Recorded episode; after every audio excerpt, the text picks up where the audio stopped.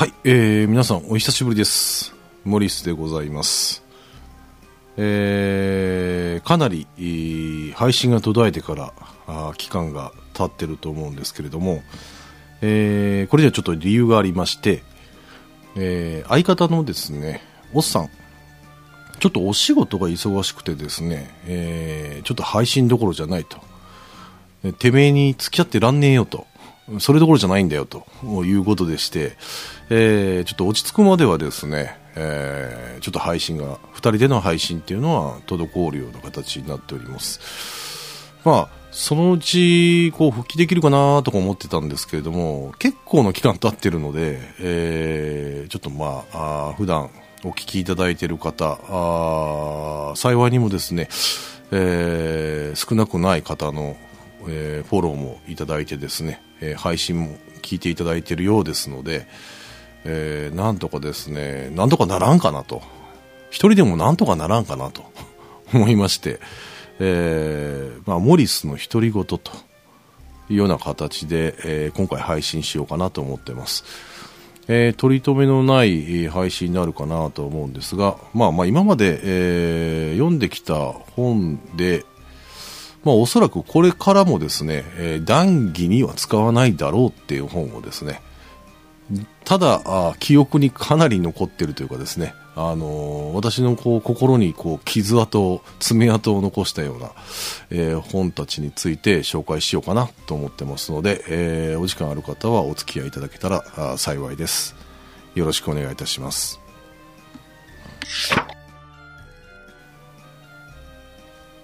はい、えー、まず怪盗ニックシリーズについて、えー話したいと思います、えー著者はアメリカのミステリー作家のエドワード・ D・ ホックさんです、えーこのシリーズ1966年から始まって実に40年以上も書き続けられたシリーズでございます。しかもその全てが短編です。お手軽なんですね、えーでこの主人公のニックこれタイトルの通り泥棒なんですね。でただちょっと変わった泥棒なんです。このニックが盗むのは価値のないものもしくは誰も盗もうとは思わないものっていうのが条件なんです。この条件をもとに依頼者が現れて毎回毎回、まあ、お話が始まると。いうような形になってます。で、えー確かですねこれ依頼料は2万ドル。なんですよ。もしくはそれ以上みたいな形ですね。よくよく考えたらまあ2万ドルって300万ぐらいですよね。まあまあまあこれかなり前なんですけど安くないか？300万ぐらいでなんかとんでもないものを盗んだりするんだけどあのプールの水とかね盗んでくれとか野球チーム盗んでくれとかとんでもないのがあるんですよ。でこのシリーズってそのなんて言うんでしょうね。その価値のないものたちをですねニックがどのように盗むのかっていうまあハウダニットものっていうことでもありますし依頼者はなぜニックに価値のないものを盗まそうとするのかっていうワイダニットものっていうこの2つの軸で話が構成されてるんですね。で1話1話文庫本でも30ページも満たないような分量なんです。なのでかなり話はスピーディーに進むんですね。でまあこれ一つのお話にその分量でまとめるっていうそのエドワード・ディ・ホックさんのまあ筆力もすごいっていうのもありますし裏を返せばですよ。そのハウダニットの方はまあまあおまけだと思ってください。あのどうやってどどうやって盗むのっていうのはおまけだと思ってください。もう大したことないですそこまで。あのはい。ただまあ軸としてはやっぱりホワイダニットうんが軸になるのかなと。でニックが泥棒なんですけれども探偵にもなるわけですよ。結局なんで俺にこういうものを盗ますんだろうっていうのがあるわけですね。毎話毎話それが解決されていくんですよ。裏が。で読み手は読み手で今度はニックはどんなものを盗むんだろうって各話ごとにですねワクワクするわけですよね。でそういうのがあ30ページ弱の分量でえー、1話ずつこう話が進むので、非常にサクサク読み、進められると。いう話ですね。で、ここまで話を聞くとですよね、なんかこう、お子様でも読めるのかな？みたいな。形になりますよね。ところが違うんですよ、これが。あの、割と文体はハードボイルドものなんですよね。なので、ちょっとこう、なんていうのかな、こう、会話とかが、ちょっとオーシャンティーな感じのね、会話があったりするんですよ。返しがあったりとか、するので、えー、ちょっと小学生は辛いかな。えー、中学校以降ですかね、の方が読まれるのがおすすめかなと思います。あと、お読みになられるのにはですね、えー、怪盗ニック、これ、草原推理文庫の方から、怪盗ニックの全仕事っていうシリーズで、えー、刊行されてます。最後まで確かもう刊行されてるはずなんですけれども、えー、これ何がいいかっていうとですね、えー、怪盗ニックシリーズかなり数が多いんですけれども、その発表順に、ちゃんとこう1巻、2巻、3巻でずっと順番に並んでるんですよ。なので、怪盗ニックのこのシリーズの歴史を順にたどれるんですよ。ここがね、おすすめなとこです。で、シリーズものによくあることで、えー、初期の頃の設定が、だんだんぼやけて、こう、なんか、途中から違う設定になるみたいなのがあるじゃないですか。えー、カイトニックもあります。でそこも踏まえて読めるので、非常に楽しいんじゃないかなと思うので、えー、この全仕事、カイトニック全仕事っていう、えー、シリーズでお読みになられるのがおすすめです。で、私からの注意点一つお伝えしておきます。これ興味持たれた方ね。あのー、サクサク読めるんですけど、ガンガン読んじゃダメですよ。あのー、30ページ弱の分量で、ね、先ほども申し上げた通り、ハウダニットとワイダニット、両方ね、こう交えながら話し進めるんで、あのー、パターンが決まってます。な、何言いたいかわかるでしょ？あの、飽きちゃうんですよ。パターン決まってるから。なので、そうですね。適量としては週に1週間に2話ずつぐらいでいいんじゃないかなと思います。毎日1話とかいうのはちょっとね、飽きちゃうと思いますから、あの、1週間に2話とか、ちょこちょこっと読むっていう形が連日じゃなくてね、えー、っていうのがおすすめじゃないかなと思います。えー、非常にね、40年以上のこの怪盗ニックのシリーズ、ね、歴史をね、読み解く上でも、怪盗ニックの全仕事っていうのがおすすめなので、えー、まずは一冊、もうこれはね、中古でもいいと思いますよ。えー、最初はですね、それで、えー、お読みになられて、これいいじゃんっていう風になればですね、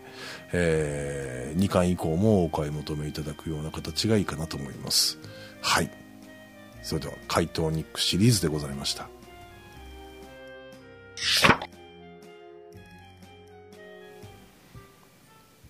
はい、えー、それではあ第3の事故について、えー、お話ししたいと思います、えー、著者は横山秀夫さん、えー、クライマーズハイとかあ半落ちとか64とかまあまあ有名な作品が多いですよね横山さん、えー、かなりこうプロットを積み上げた、あなんていうんですか、読み応えのある作品ですよね。が多くて、えー、映画化されてもかなり人気の作品になることが多いと思います。で、その横山秀夫さんが書いた、えー、短編なんですね、これ第3の事項っていうのは、まあ、代表作であって、えー、F 県系シリーズっていう形になります。で、まあ、ちょっとまあ空想ね、えー、実在しないあの、アルファベットの F ですね。F 県警シリーズ。で、えー、この、えー、F 県警の捜査一課、えー、3つの班からなってるんですね。で、各々の班長が、もう各々違ったタイプの班長なんですよ。で、その班長たちのね、班がこう、難事件に挑んでいくっていうのをこう短編で描いているんですけれども、あの、面白いのが、その、まずね、一般の班長、朽木さんっていう方なんですけど、この方はまあ、ほぼほぼ王道の捜査を行うタイプの方ですね。もう間違いのないっていう、まあ、さすが一般の班長ですよ。で、2班の班長はくすみさんっていうんですね。で、これいつがまたこの公安上がりで、まあまあこう、ね、情報を入手して、で、冷静沈着に、まあ冷血タイプなんですよ。もう、あんまりこう、な人の温かみみたいなものはないんですよ。くすびさんはね。で、3班の班長っていうのがね、村瀬さんっていうんですよ。で、この人がまたすごくて、勘で操作するんですね。しかもその勘が当たるんですよ。っていう、おのおの全然違うタイプの班長が3人いまして、で、おのおのみんながこの捜査一課の中で派遣争いしてるんですよ。で、この3つの班、めちゃめちゃ検挙率が高いんですよ。ほぼほぼ9割以上みたいな、わけのわからない検挙率なんですね。で、それを束ねるのが、捜査一課長の田畑さんっていう方なんですけど、田畑さんがこれたまらないんですよ。あのー、課長になったはいいけども、その班長たちが有能なのはいいんだが、あのー、派遣争いするから、時にはね、その田畑さんの言うこと聞かないのよ。で、独自で、独断で動いたりするんですよ。待って、ちょ、ちょっと待てよと。俺の言うこと聞けと。お前、お前たち3班はこの事件やってくれ。この山当たってくれ。みたいな感じになるんですけど、全然言うこと聞かないんですよ。っていうような。なんか人間模様としても全体的にそういうお話なんですね。じゃあなんかこう短編の一個一個はどうなんだって話なんですけど、まああの一冊に、えー、これは6つお話が入ってます。で、おのおの、まあ何班何班っていう、まあまあ班長さんが、まあ主人公だったりすしたり、犯人が、まあその何班の誰それが、みたいな。範囲が主人公だったりする場合もあるんですけれども、えー、ちょっといろいろと織りなすその人間模様っていうのも面白いし、また一個一個のそのね、短編がめちゃめちゃ出来がいいんですよ。いや、めちゃめちゃいいです。あのー、正直申し上げて、私が読んだ短編集、まあ、いろんなミステリーの短編集ありますけども、未だにこの第三の事項がナンバーワンです。あのー、どれ一つも、なんか、ん？これはそうでもなかったな、みたいなのがあんまないんですよ。で、どんでん返しがあるような形にもなってて、期待をね、裏切らない。クオリティ高い。どれも。すごいって思うんですよ。で、その凄さっていうのが、まあ、これ、あのー、昔のね、2000、観光2002年か3年ぐらいの観光だったと思うんですけど、えー、当時、えー、あまりにも出来がいいから、あの、短編あるじゃないですか。それ全部2時間サスペンスドラマになったっていうぐらいすごいんですよ。すごくないです めちゃめちゃすごいと思うんですけどね。で、代表作、表題作になってるその、第三の事項とかっていうのも私ちょっとあの、まあまあちょめちょめして、あの、動画見たことあるんですが、あの、イメージ通りでしたね。すげえその冷血な感じをね、あの、俳優さんが演じてましたね。ああ、イメージ通りっていう感じでしたね。本当に面白い作品です。で、一個一個は濃いので、あの、一気に読み上げるのも一つのその、F 県警の捜査一課のお話としてありだと思いますし、えー、ちょっと濃いので、まあ、ちょっと休み休みでもいいと思いますね。えー、大体文庫本で1話あたり60ページから70ページぐらいの分量ですから、あそうですね、こ1時間、これ1時間ぐらいですか？ぐらいで、まあ、1話読むぐらいじっくり読めばいいかなと思うんですよね。えー、あの、おすすめです。あの、ご存知ない、まだお読みになられてない方がいればですね、えー、まずはこの第三の事故、横山さんの作品、お読みになられて、えー、気に入られたらですね、横山さんの長編などを、えー、お読みになられたらどうかなと思います。あのー、警察ものを取り扱うっていうのが横山さんものすごく上手な方なので、あの、王道ですね、この第三の事項は。刑事が主役っ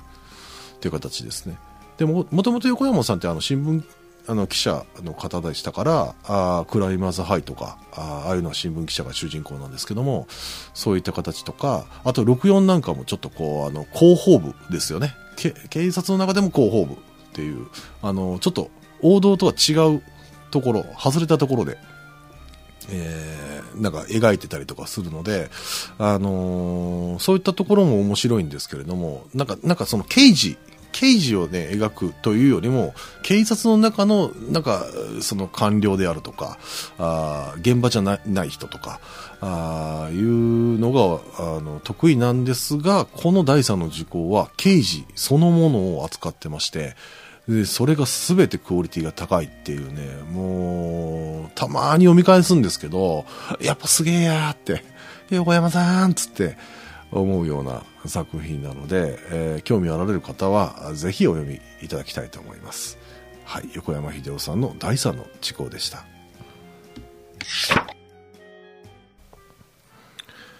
はい、えー、それでは、えー、塚藤はじめさんの密室キングダムについて、えー、紹介したいなと思います。えー、皆さん、えー、密室をお好きですか？私は好きですよ。あのー、密室そんなに好きじゃないなっていう方もいらっしゃるんじゃないかなと思うんですよ。なんか理屈っぽいし、文字で読んでもよくわからんし、みたいなのがあると思うんですよね。でですが、まあ、あの、密室って今、んの位置づけでどうなのかなって考えたときに、やっぱりその古典のミステリーでは、王道のその密室ミステリーっていうのがあって、で、それがかなり有名な作品なんかも多いんですよね。で、それがまあ、あの、今までの、えー、脈々と受け継がれるその密室とかミステリーの、その味付けに、の元になってたりとかするんですけれども、今は、その、今のミステリーにおける密室って、え？っていう感じじゃないです。今更密室って別にそんなにって、それよりも物語が読みたいんだというかね、なんかなぜ、えー、犯人はそれに犯行に及んだのかとか、その犯行に及ぶまでのドラマとかが読みたいとか、じゃないです？そっちの方に興味のある方が多いんじゃないかなと思うんです。だがしかしですよ、そんなことを言っても密室って聞くと、俺はワクワクするぞっていう人いるでしょ？理屈じゃないんですよ。いやいやいやいや、密室は理屈なんですよ。理屈なんだけど、密室を好きっていう気持ちは理屈じゃないんですよ。うん。分かってら、いいただけるかな？うん。あの、全然作品の紹介してないんですけど、あのー、作品の紹介の内容はそんなに多くないです。えー、まあまあ、密室なんぞやって話しましたけども、あのー、密室、そんなね、密室の思いが強くて強くて強すぎて、こんなになっちゃいましたっていう作品が、この密室キングダムです。えー、本当にすごいんです。あのー、単行本でもいいですし、文庫本も出てるんですけども、あのー、手に取られる方は、何これっていう話になると思います。あのー、レンガ本ってあるじゃないですか。ええあれです。文庫本はそれになります。えー、なぜこれは分冊してないんだっていうぐらいの量で、えー、ページ数に、で、本文で多分1230ページぐらいあると思うんですよ。あの、気は確かかっていう話なんです。でですね、えー、そんなに引っ張んのって、1200ページも密室引っ張るのっていう話じゃないですか。いやいやいや、違いますよ。密室キングダムって言ってんだから。この作品には5つの密室が出てきます。5つですよ。正気かよって思うんだけど。次から次へと、ふう、やっと終わったぜって思ったら、次の密室が出てくるんですよ。本当にね、あのー、疲れるよ、これ読むの。なので、読みたいという興味のある方は、心してくださいね。あの、私もかなりしんどかったです。っていうのは、あのー、この作品、決して読みやすい作品ではないです。ちょっとね、ハードル高いと思いますね。あの、文章が独特というか、読みづらいですね。リーダビリティは高い方では、はっきり言ってないです。ですが、何々、一冊に密室が5つも入ってるだと？ね。密室って聞いてよだれだらだらジュルジュルジュルジュルなってる方は読むといいと思いますよ。だって5つも入ってんだもん。こんな男の話ないでしょ。ね。うん、実際ね、5冊分ぐらいになりそうな気がしますけどね。で、その密室もちょっとタイプが違った密室なんかを取り扱ってるので、あ僕は良かったですね、本当に。あー、なんかこれ、まあ読んだわ、もうお腹いっぱいだわっていう感じになります。本当に読み始めるときは、いや、よし、やるぞと。あの、5つね、密室があるっていうのは分かってたんで、読み、読む前に。あのじゃあ行くぞってなったんだけど、もう1個目からしんどかったんで 本当にこれすごいですよ。ええ。あの、これ読み上げる人はね、多分称賛されると思いますよ。マジでこれ読んでんのっていう話なんで。あの、ドラマ性とかじゃないんですよ。ずーっと密室のこと言ってるから。ずーっとだよ。で、それぐらい塚藤さんが、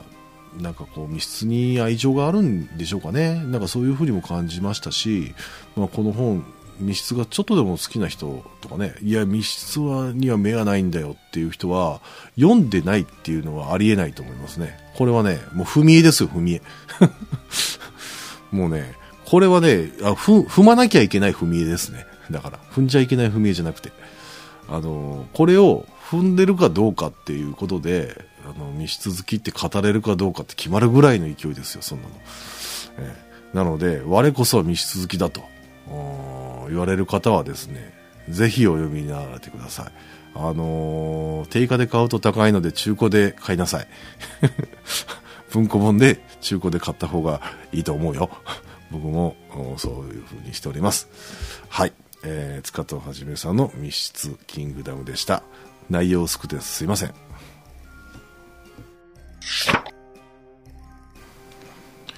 はい、えー、いくつかあ作品を紹介したと思います。まあ、あのー、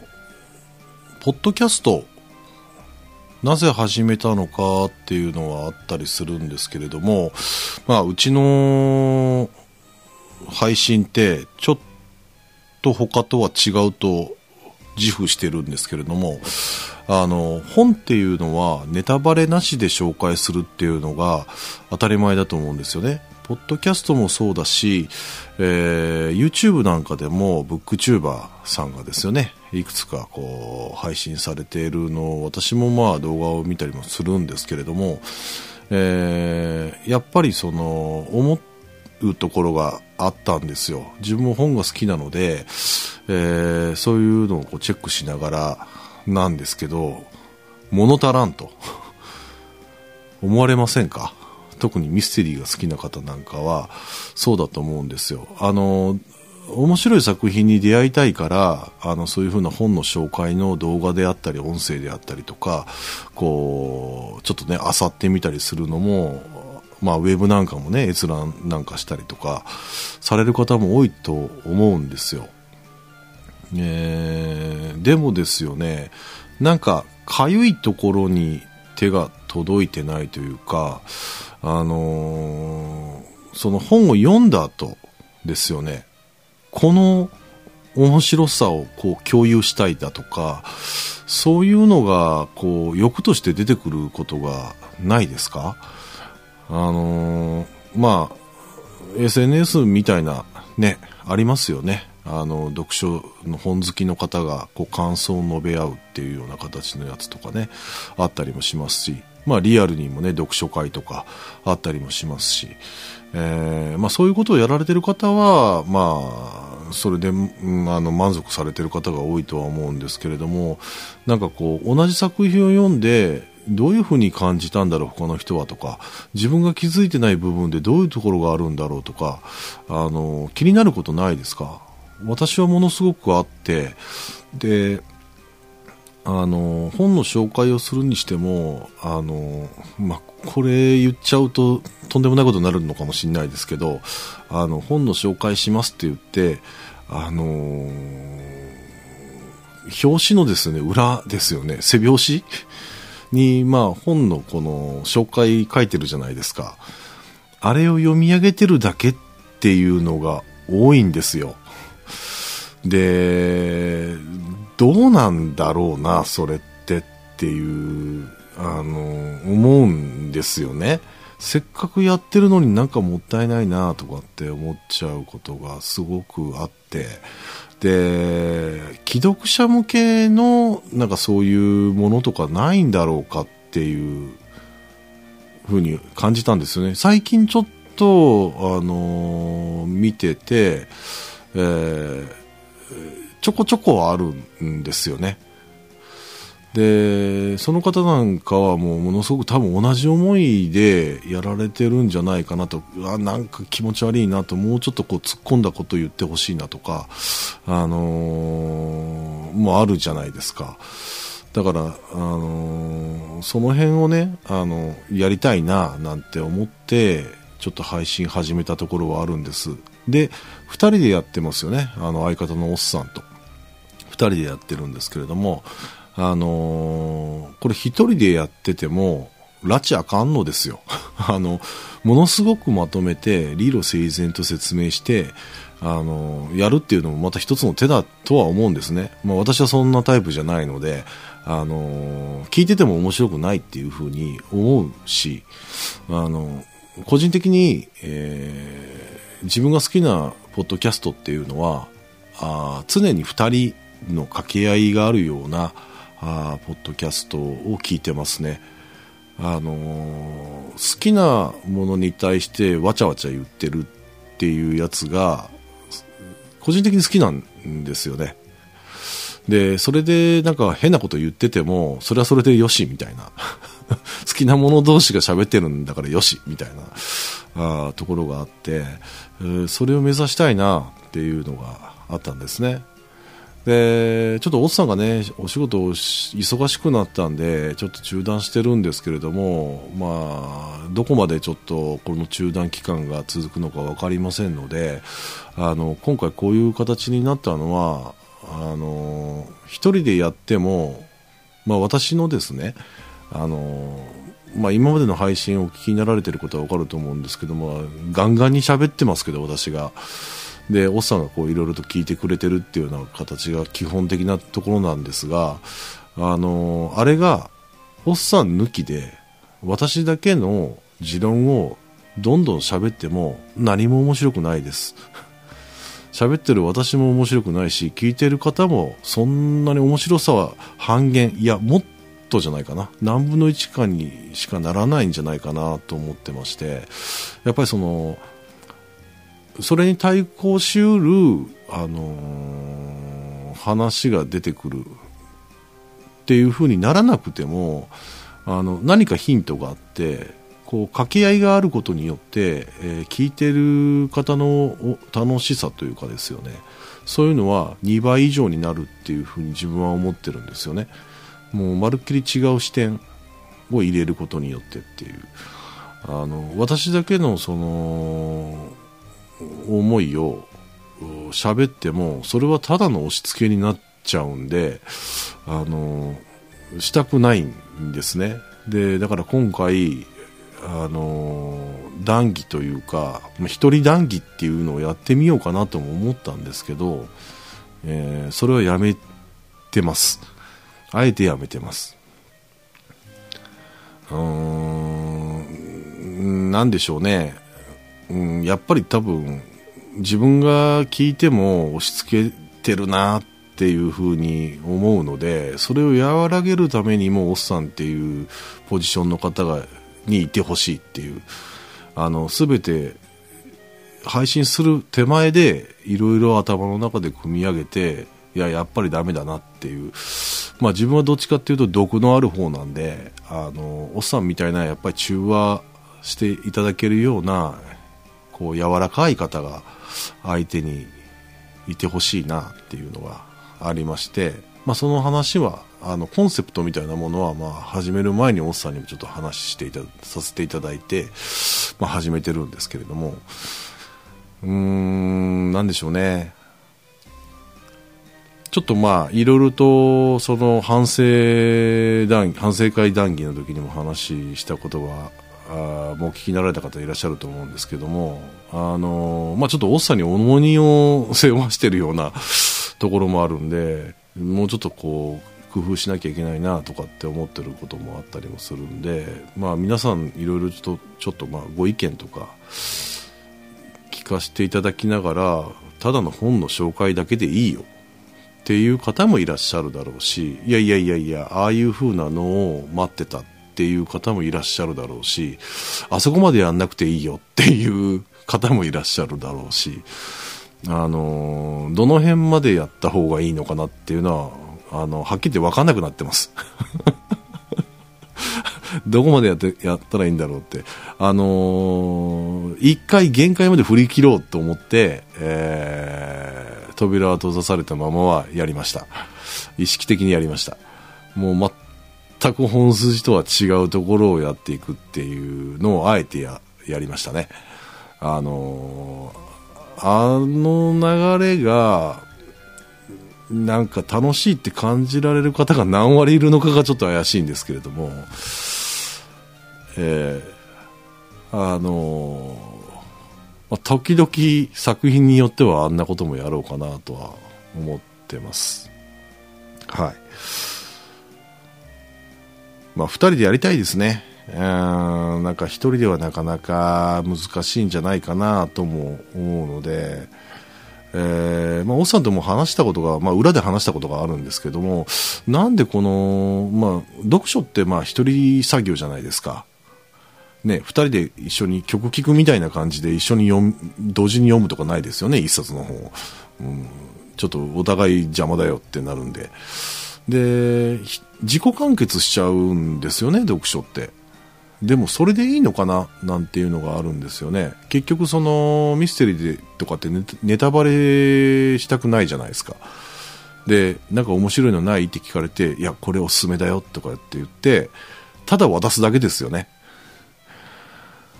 で、どうだった？っていう、あの、読んだ後に感想を聞くっていうことになりますよね。どうでした？どうでした？みたいな形だと思うんですよ。あ、よかったよ、面白かったよ、ぐらいで終わっちゃったりして、なんか、うん、なんか物足らんな、みたいなのがあったりもするんで、リアルでもそういうことですんで、なんか、うーん、その、その先を行きたいなっていう思いでやってます。えー、なので正直、えー、最初どっちつかずだったんですよね作品の紹介したりして、えー、その後で突っ込んだ話してとかってやって中途半端にネタバレしたりとかってただあのネタバレは、えーと、作品の、えー、未読の方でも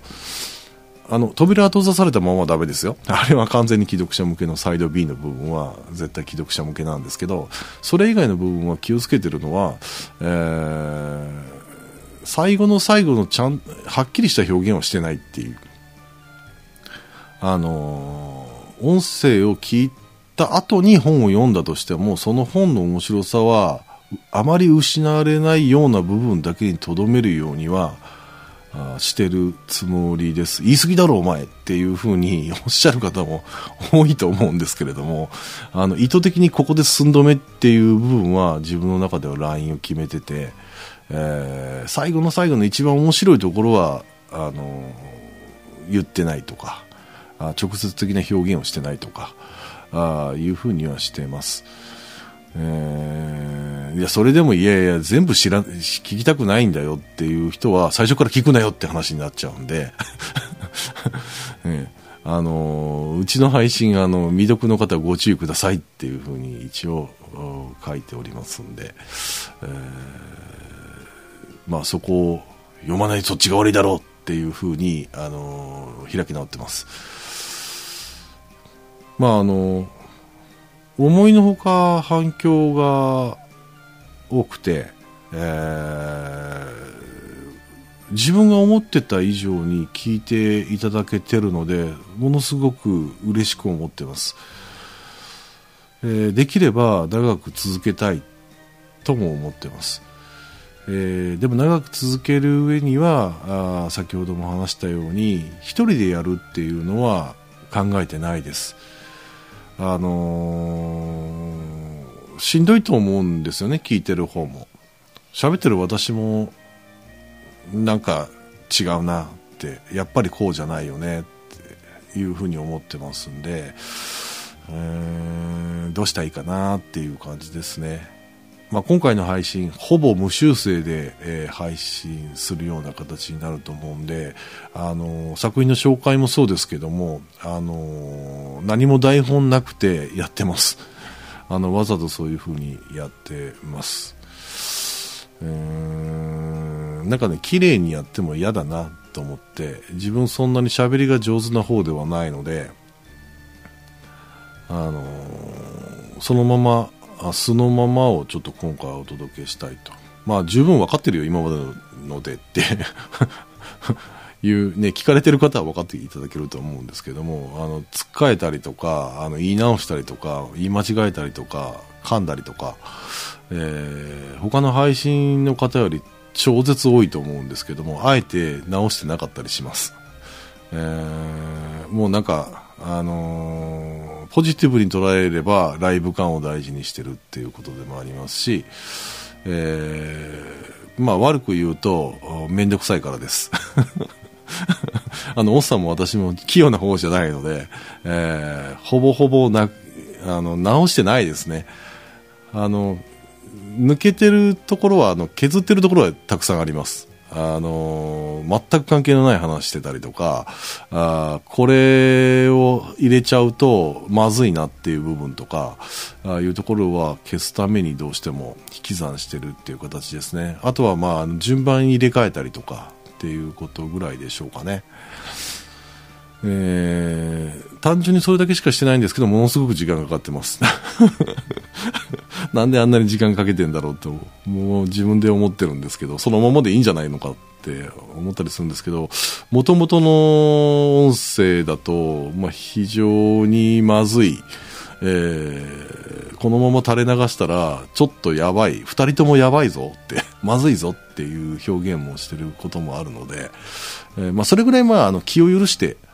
話してるっていうことですね。あと、まあ、あのー、全然話違いますけど、オスさんと私って、あのー、ウェブ上で知り合ってるんですね。で、実際に会ったことは一度もないです。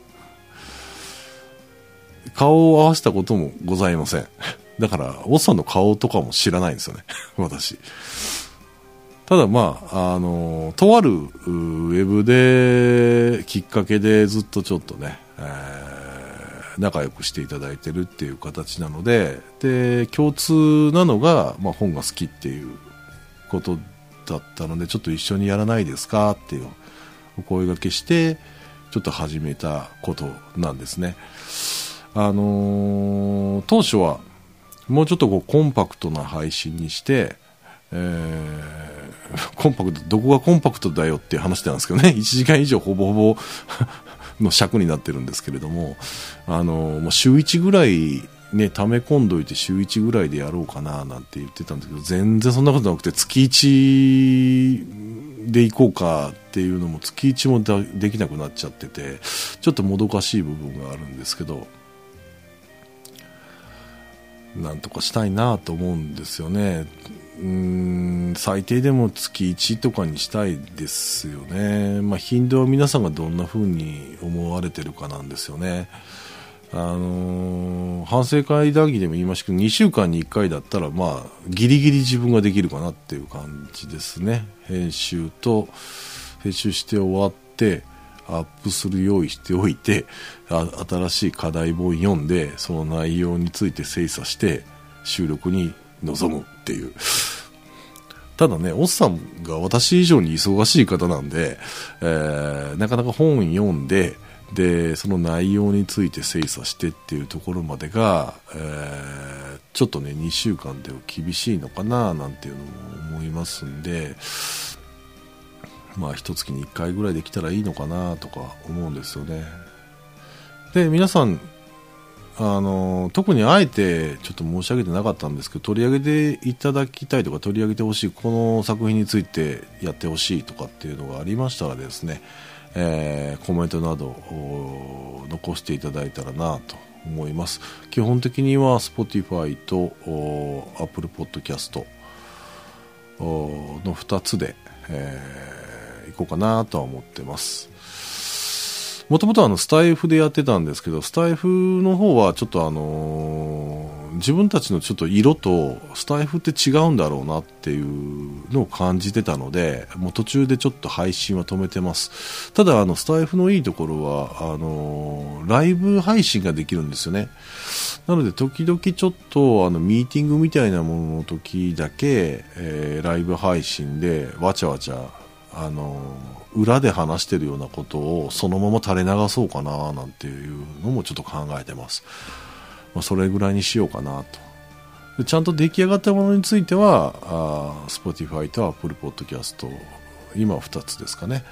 えー、そちらで配信していこうかなと思ってますので、えー、またよろしくお願いいたします。えー、モリスの独り言まあこの第2弾、第3弾とかね、えー、やるかもしれませんけども、あのー、簡単な、もう本当にごくごく簡単な説明しかしてませんので、こんなんでいいのかって話なんですよね。あの、こんなのでよけりゃいくらでもできますよって話なんですけど、この、なんかそれだけじゃ物足らんよねっていうのがあったんで始めた配信なんで、なんか不本意ではあるんですよね。でも一人でやるのだったらまあここまでにとどめておこうってわざとしてます。意識的に。はい。あのつなぎのための配信っていう形にしようかなと思ってます。お聞きになられてる方があの少なくないのであのせっかくなのにビタって止まってますからあの少しでもねあの生存確認の意味でも、えー、ちょこちょこ何かしようかなとは思ってますんでよろしくお願いいたします。それでは森スでした。